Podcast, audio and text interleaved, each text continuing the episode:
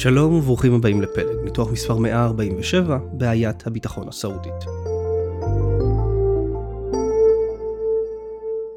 לפני כשבועיים, ב-9 בדצמבר 2022, נפגשו מנהיגי סין והחברות במועצה לשיתוף פעולה של מדינות המפרץ לפסגה בריאד, ערב הסעודית. בסיום הפגישה התפרסמה הצהרה משותפת לכל המדינות. שלוש נקודות בולטות בהצהרה. ראשית, היא קוראת למנוע תפוצת נשק גרעיני במפרץ הפרסי עם ציון מפורש של תוכנית הגרעין האיראנית. לפי ההצהרה המדינות, כולל סין, יבטיחו שתוכנית הגרעין האיראנית לא תפיק נשק גרעיני. נקודה שנייה בולטת היא חשיבותו של דיאלוג בין מדינות הפסגה ומדינות האזור בשביל לשמור על יציבות. מה מאיים על היציבות? תוכנית הגרעין האיראנית למשל, ששוב מוזכרת במפורש. בנוסף, איומים כמו תפוצה של נשק קבליסטי ומל"טים, איום על התנועה הימית ומתקני נפט ותמיכה בארגוני טרור. כל אלו הן פעולות שמאפיינות מדינה אחת במיוחד, איראן. ונקודה שלישית ואחרונה, תמיכה בכל מאמצי השלום באזור, כולל תמיכה במאמצים של איחוד האמירויות הערביות להביא לפתרון את הסוגיה הטריטוריאלית של איי טונב והאי אבו מוסא. שלושת האיים נכבשו על ידי איראן ב-1971 ועד היום הם שטח מחלוקת בין האמירויות וטהרן. ההתייחסות בהצהרה לשלושת האיים עוררה את חמתה של איראן, והיא נסבה בשגריר הסיני. מקריאה של ההצהרות אבל ברור שהאם הם רק הנקודה הכי כואבת עבור האיראנים, הם לא הנקודה היחידה שכואבת. ההתייחסות לתוכנית הגרעין ולפעילויות האזוריות של טהרן ודאי גם הם מטרידים אותה. בטח כשל ההצהרה השותפה מי שנתפסת אצל רבים כבעלת הברית של איראן. סין. אם סין היא בעלת ברית של איראן, למה היא פתאום בוגדת בה בפסגה אזורית? משום שסין ואיראן הן לא בעלות ברית. היחסים בין סין ואיראן לא שונים מהיחסים של סין עם שאר מדינות המפרץ הפרסי. התפיסה שיש ביניהן ברית היא שגויה. כנראה נובעת מההסכם האסטרטגי שנחתם ביניהן במרץ 2021. התייחסתי להסכם כבר אז בניתוח מספר 63, ואני חושב שנכון להביא את הדברים כפי שנכתבו לפני יותר משנה כלשונם. ואני מצטט את עצמי. בסוף מרץ חתמו איראן וסין על הסכם שיתוף פעולה אסטרטגי ל-25 שנה, משהו שכאן בארץ ובתקשורת העולמית הוכרז כהסכם היסטורי, משנה מציאות, קו חיים לטהרן ואף תחילתה של ברית סינית איראנית. כרגיל עם התקשורת המציאות אפורה יותר. ראשית, בכל הטיוטות של ההסכם כולל זה הסופי לא מוזכר בשום מקום הסכום האגדי של 400 מיליארד דולר. המספר הזה, 400 מיליארד, הוא הסיבה המרכזית שההסכם נתפס כקו חיים קריטי לטהרן. אולם עיון בטיוטות ההסכם הרי שלא מוזכר שום סכום, ודאי לא 400 מיליארד, וגם לא מוזכר פרויקט ספציפי כלשהו שיבוצע במסגרת ההסכם. הגדיל לעשות דובר משרד החוץ הסיני בסוף מרץ שהבהיר שההסכם לא כולל שום סכום ספציפי או פרויקט ספציפי. ההסכם בהחלט מכיל הכרזות בומבסטיות על כך שסין ואיראן ישתפו פעולה בתחום האנרגיה, יעבדו לשלב את הביטחון והטכנולוגיה שלהן, אולם אם להצהרות הללו לא מצורפים צעדים קונקרטיים, הן בגדר הצהרות בלבד.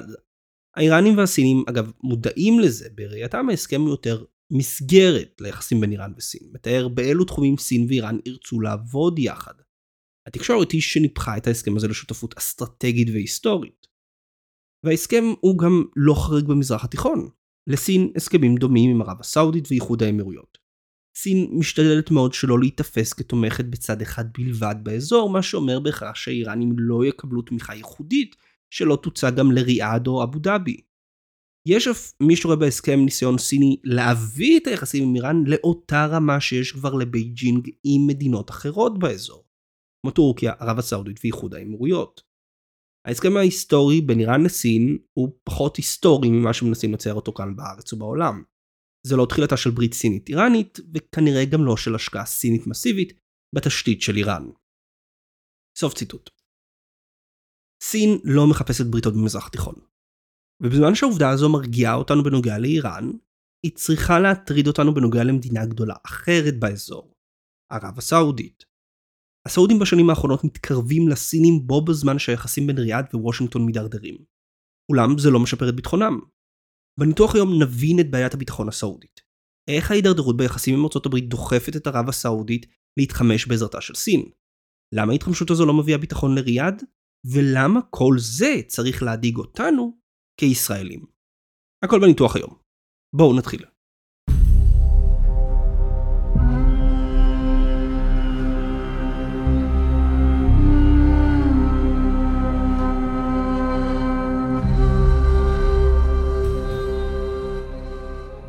מהי בעיית הביטחון של ערב הסעודית? עד 2009 הסעודים סמכו על ארצות הברית שתגן על הממלכה מפני איומים חיצוניים, דוגמת עיראק של סדאם או איראן המהפכנית. הם חשבו שארצות הברית תבוא להגנתם משתי סיבות. סיבה ראשונה, ערב הסעודית היא אחת מיצרניות הנפט הגדולות בעולם, על השפעה על מחיר הנפט העולמי וכפועל יוצא על הכלכלה העולמית. שיבוש באספקת הנפט ממנה יקפיץ את מחירי האנרגיה, יביא לעלייה באינפלציה ובמקרה של שיבוש חמור גם למיתון או משבר כלכלי. האמריקנים, הכלכלה הגדולה ביותר בעולם, רוצה לוודא שהכלכלה הגלובלית נמצאת במצב בריאותי טוב. סיבה שנייה היא שערב הסעודית הייתה ספקית של נפט לאירופה במהלך המלחמה הקרה. הנוכחות האמריקנית במפרץ הפרסי נועדה להבטיח אספקה יציבה של נפט גולמי לאירופה ולמנוע השתלטות סובייטית על המפרץ. שני ניסים, קרטר ורייגן, קבעו שארצות הברית מחויבת להגן על הסטטוס קוו במפרץ מפני איום חיצוני, דוגמת ברית המועצות, או איום פנימי, דוגמת עיראק ואיראן. גם אחרי המלחמה הקרה האמריקנים המשיכו לדאוג לביטחון הממלכה, בולמים את איראן ועיראק. אולם מאז 2009 חלה הידרדרות ביחסים, הידרדרות שהביאה את הסעודים לראות באמריקנים שותף לא אמין, שאי אפשר עוד לסמוך עליו במסגרת היחסים הנוכחיים בין המדינות. שלושת הנשיאים האמריקנים האחרונים רצו על ההבטחה לצמצם את הנוכחות האמריקנית במזרח התיכון. אובמה, טראמפ וביידן. אובמה רצה ליצור שלום קר בין איראן וערב הסעודית על ידי נרמול היחסים עם איראן. הוא חשב שאם יוציא את איראן ממעמד המדינה המצורעת, הוא יכריח את ריאד וטהרן להשלים זו עם זו. בעיני הסעודים הדבר נתפס כבגידה. למה שארצות הברית תנסה לנרמל יחסים ולעזור לאויבת הכי גדולה שלהם? ממשל טראמפ המשיך עם התגובה החלשה שלו לתקיפה של מתקני הנפט בממלכה בספטמבר 2019. זו הייתה המתקפה המשמעותית ביותר נגד אספקת הנפט באזור מאז פלישת סדאם לכווית. חמישה אחוזים מאספקת הנפט העולמית הושבתה בעקבות המתקפה. היה ברור מי עומד מאחוריה, זה לא הפינים שתקפו את ערב הסעודית. ועל אף זאת, האמריקנים הסתפקו בסנקציות נגד איראן, שליחת מטוסי F-15 לממלכה, ומערכות הגנה אוויריות. מכה קלה לאיראנים אם בכלל. ממשל ביידן לבסוף התחייב לבצע בחינה מחדש של היחסים עם ערב הסעודית, תוך ביקורת על המלחמה בתימן והפרה של זכויות האדם בשטח הממלכה. ביידן הצהיר ב debate דמוקרטי ב-2019 שהוא יהפוך את ערב הסעודית למדינה מצורעת. עכשיו נכון שבקיץ 2022 ביידן ביקר בערב הסעודית כדי לשפר את היחסים, אבל הוא בא לשפר את היחסים עם ערב הסעודית בגלל מחירי האנרגיה הגבוהים בעקבות המלחמה של רוסיה באוקראינה. כלומר, המגמה של הידרדרות ביחסים נותרה. העובדה שביידן החליט להתקרב לסעודים נובעת מבעיה זמנית, עלייה במחירי האנרגיה. זה לא משנה את העובדה שערב הסעודית כבר לא יכולה לסמוך על ארצות הברית במסגרת היחסים הנוכחיים. ההידרדרות ביחסים עם ארצות הברית דחפה את הסעודים לפתח יכולות צבאיות עצמאיות. וכאן נכנסת סין. מאז שנות ה-80 בייג'ינג מספקת לערב הסעודית טכנולוגיה ואמצעי לחימה מתקדמים בשני תחומים מרכזיים. טילים בליסטיים ותוכנית הגרעין הסעודית. ערב הסעודית ייבאה לראשונה טילים בליסטיים מסין ב-1988. היא רכשה כ-50 טילים בליסטיים מדגם DF-3. לטיל טווח של 2,500 קילומטרים עם יכולת נשיאת ראשי קרב של עד 2 טון. לטיל אבל יש טווח שגיאה של בין 1,000 ל-4,000 מטר. כלומר 50% סיכוי שהוא ייפול ברדיוס של בין 1,000 ל-4,000 מטר מהמטרה. טווח שגיאה גדול כל כך העלה את החשד שהסעודים רכשו את הטיל בשביל לשגר ראש קרב גרעיני. אם אני משגר פצצת אטום על עיר, לא משנה אם אפגע במרכז או בפרברים, אני עדיין אסב נזק רב. לדוגמה, אם ה-DF3 חלילה ישוגר לבסיס הקריה בתל אביב, הוא במקרה הטוב יפגע ברמת גן או בצפון תל אביב. פספוס, אך כזה שעדיין יגרום נזק רב אם לטיל יהיה ראש קרב גרעיני. החשד היה כל כך חזק שהסעודים התחייבו בפני ממשל רייגן שלא ישתמשו בראש קרב לא קונבנציונלי, כימי או גרעיני בטילים. ערב הסעודית גם הצטרפה לאמנה למניעת תפוצת נשק גרעיני באוקטובר 1988, זמן קצר לאחר הרכישה של הטילים. הטילים היום הם בני כ-30 שנה ולא ברור רמת המבצעיות שלהם. אבל אלו לא הטילים היחידים שיש בארסנל הטילים של ערב הסעודית. בסביבות 2014 ערב הסעודית היווה טילים חדשים מדגם מתקדם יותר, ה-DF-21. להטיל טווח של 1,700 קילומטרים וטווח שגיאה של 300 מטרים. אם נחזור לתרחיש הירי של הקריה, אם ה-DF3 עלול לנחות ברמת גן או במקרה מאוד טוב בים, ה-DF-21 במקרה הטוב ינחת על מגדלי עזריאלי.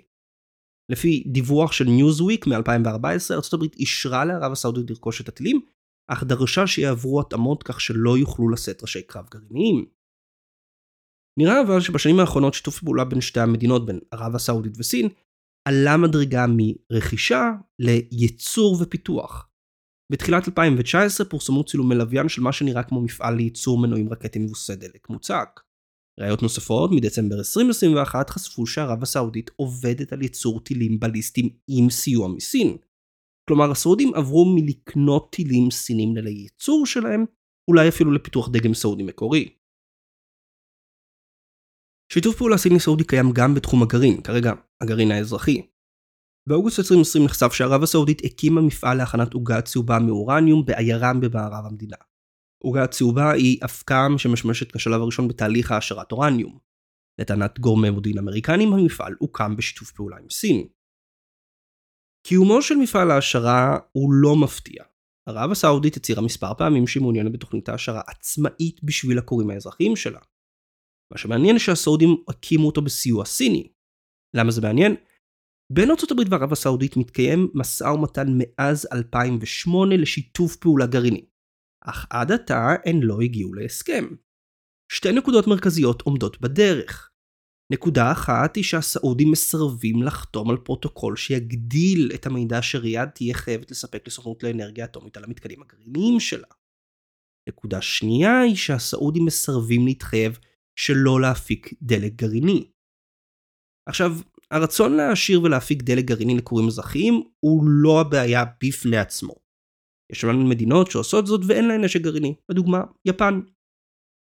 הבעיה היא, היא ההצהרות של ריאד שאם איראן תשיג נשק גרעיני, ערב הסעודית תשקול את כל האופציות כיצד להגיב.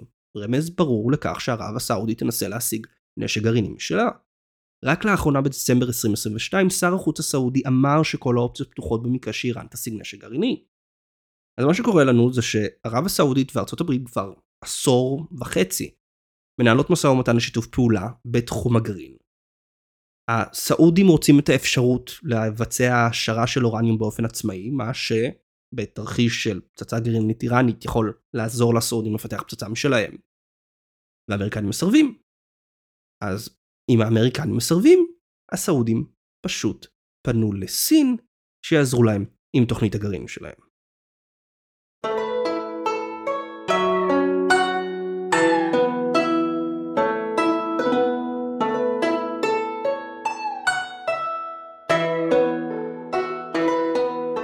ערב הסעודית הסתמכה על ארצות הברית להגנה שלה. לאור ההידרדרות ביחסים וחוסר ודאות בנוגע לעתידם, הסעודים אינם יכולים לסמוך עוד על האמריקנים לבדם. זה מסביר מדוע הם עובדים עם סין על פיתוח טילים בליסטיים, תוכנית גרעין עם אופציה להעשרה, ומשהו שלא דיברנו עליו כאן, פיתוח מל"טים מתקדמים. הם בונים לעצמם כוח צבאי עצמאי מארצות הברית. הצהרה עבור ערב הסעודית שההתחמשות אינה מביאה ביטחון. היא ממריצה את איראן לשקוד על היכולות שלה בתחומים של טילים בליסטיים, מל"טים ונשק גרעיני. היא נותנת לטהרן עוד סיבה לחזק את רשתות הטרור שלה מסביב לסעודים. יכול להיות והסיבה שטהרן בוחנת רכש של מטוסי קרב מתקדמים מרוסיה היא בדיוק בשביל לאזן את היתרון הסעודי בתחום של הכוח האווירי. ההתחמשות הסעודית רק מגדילה את האיום עליה. עכשיו, העובדה שההתחמשות אינה מביאה עוד ביטחון היא לא מפתיעה. זו דוגמה קלאסית של דילמת הביטחון של האסכולה הריאליסטית במדע המדינה. דילמת הביטחון היא מצב בו פעולות של המדינה להגדיל את ביטחונה מביאות דווקא להתחזקות האיום עליה. מרוץ חימוש הוא דוגמה קלאסית, מדינה אחת מחזקת את הצבא כדי להתגונן, מה שמביא מדינה שכנה גם לחזק את הצבא שלה, ושתי המדינות נכנסות למרוץ חימוש שעלול להסתיים במלחמה. לדוגמה, גרמניה מול בריטניה ומלחמת העולם הראשונה. מה שמעניין להבחין הוא שעל אף השיתוף פעולה עם סין בתחומים של ייצור, פיתוח ורכש של אמצעי לחימה, הסעודים לא זנחו את הקשר האמריקני, להפך, לפי דיווחים שונים הם רוצים להעמיק אותו. דיווח מבלומברג ממרץ 2022 חשף שערב הסעודית ואיחוד האמירויות מעוניינות בהסכם הגנה כתוב עם ארצות הברית לאור מתקפות החות'ים נגדן. ביוני 2019 דווח שערב הסעודית מעוניינת לרכוש מטוסי F-35. ריאד עד היום תלויה בסיוע האמריקני במלחמה בתימן. למה הסעודים מנסים להעמיק את הקשר עם האמריקנים אם הם תופסים אותם כשותף לא אמין? הסבר אחד הוא שהסעודים רוצים גב מעצמתי מול איראן והסינים לא מציעים אלטרנטיבה. סין מוכנה ומעוניינת למכור אמצעי לחימה וטכנולוגיה צבאית. היא לא מעוניינת להתערב צבאית במזרח התיכון ולהקים מערך בריתות. למה לכרות ברית עם הסעודים ולהסתכסך עם האיראנים, כשאפשר להיות ביחסים טובים עם שתי היריבות? ואם הסינים הם לא אופציה, האמריקנים הם הברירה היחידה. הסבר אחר הוא שהסעודים מחפשים לשקם את האמינות של האמריקנים. נשמע מוזר? כפי שאמרתי, הסעודים רואים באמריקנים שותף לא אמין במערכת היחסים הנוכחית. במערכת היחסים הנוכחית אין הסכם חוזי שמחייב את הממשל האמריקני לצאת לטובת ערב הסעודית. הסכם הגנה רשמי בין המדינות יכול להשיב את האמון ולתת לריאד את הגב הצבאי שהיא צריכה. רק שכאן הסעודים נתקלים בבעיה חדשה. האינטרס האסטרטגי של ארצות הברית הוא שלא לכרות ברית עם איזו מדינה בחגורת השבר של המזרח התיכון.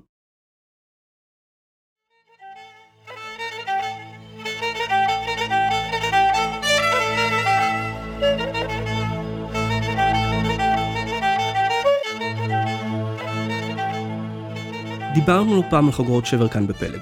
רק לפני שבועיים דיברנו בניתוח מספר 145 על האפשרות להפיכת המרחב הפוסט-סובייטי לחגורת שבר חדשה. נרענן קצת הגדרות למי שלא זוכר. חגורת שבר היא אזור בו מתקיימים שני תנאים.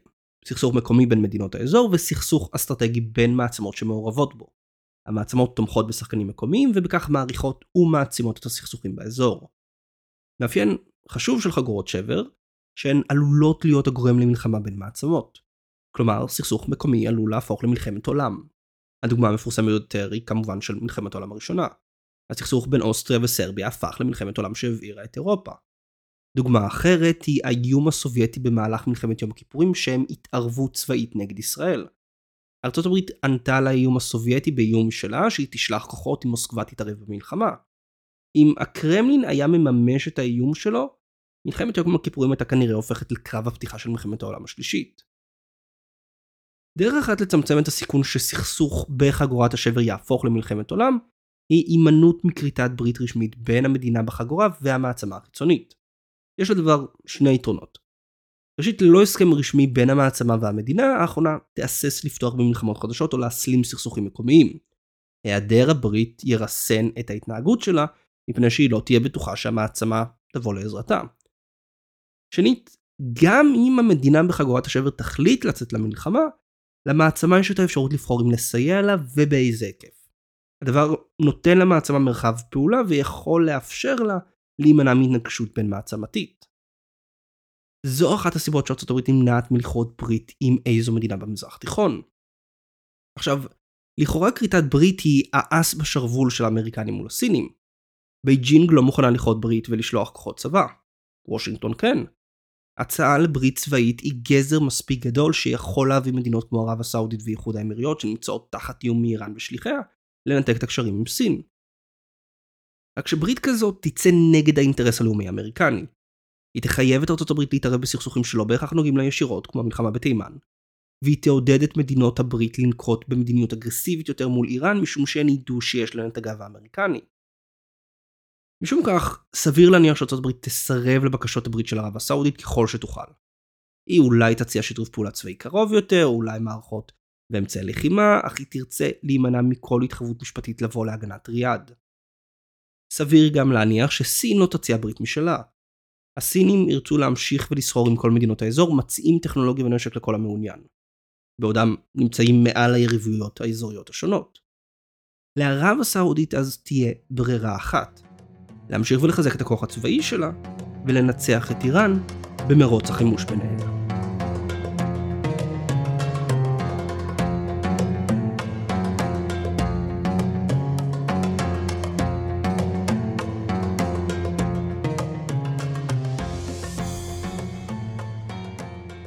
לכאורה מצב בו ערב הסעודית משיגה עליונות צבאית על איראן הוא אידיאלי עבור ישראל.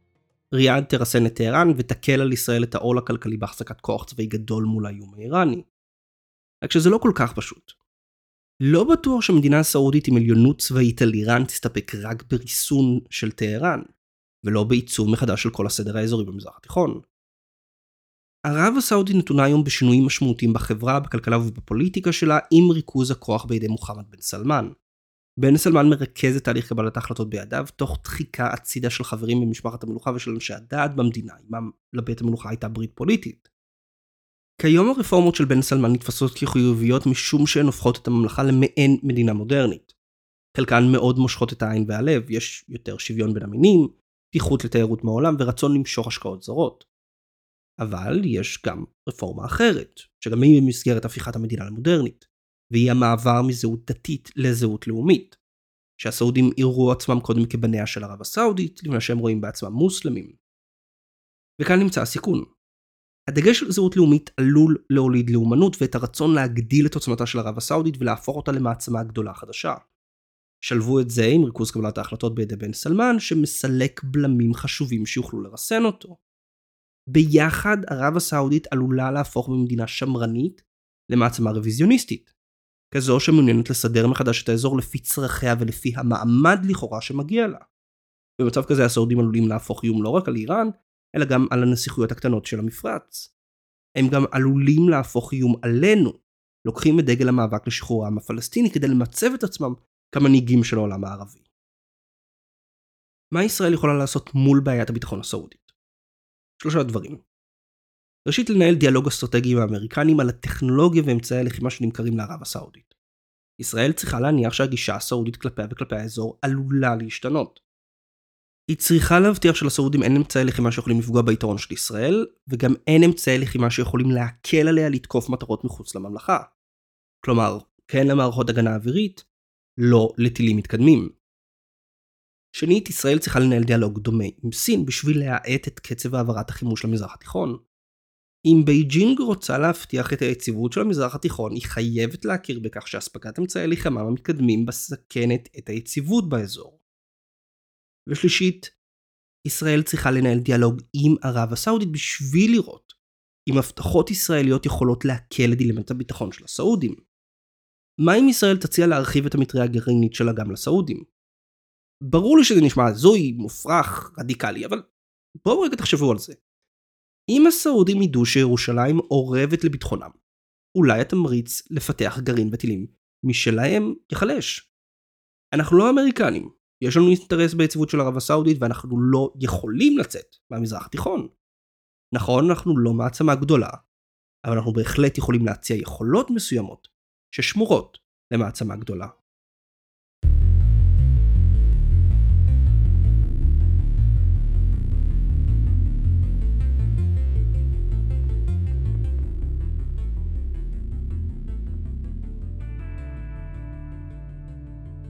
ערב הסעודית נתונה בבעיית ביטחון. היחסים עם ארה"ב גם מידרדרים וגם חסרי תחליף. ההתחמשות בעזרת איסין רק מעודדת את האיראנים להמשיך בתוכניות פיתוח הנשק שלהם. וגם אם ערב הסעודית תנצח במרוץ החימוש, אלו לא בהכרח חדשות טובות ליציבות האסטרטגית של האזור, או לביטחון ישראל. תודה לכם על ההאזנה.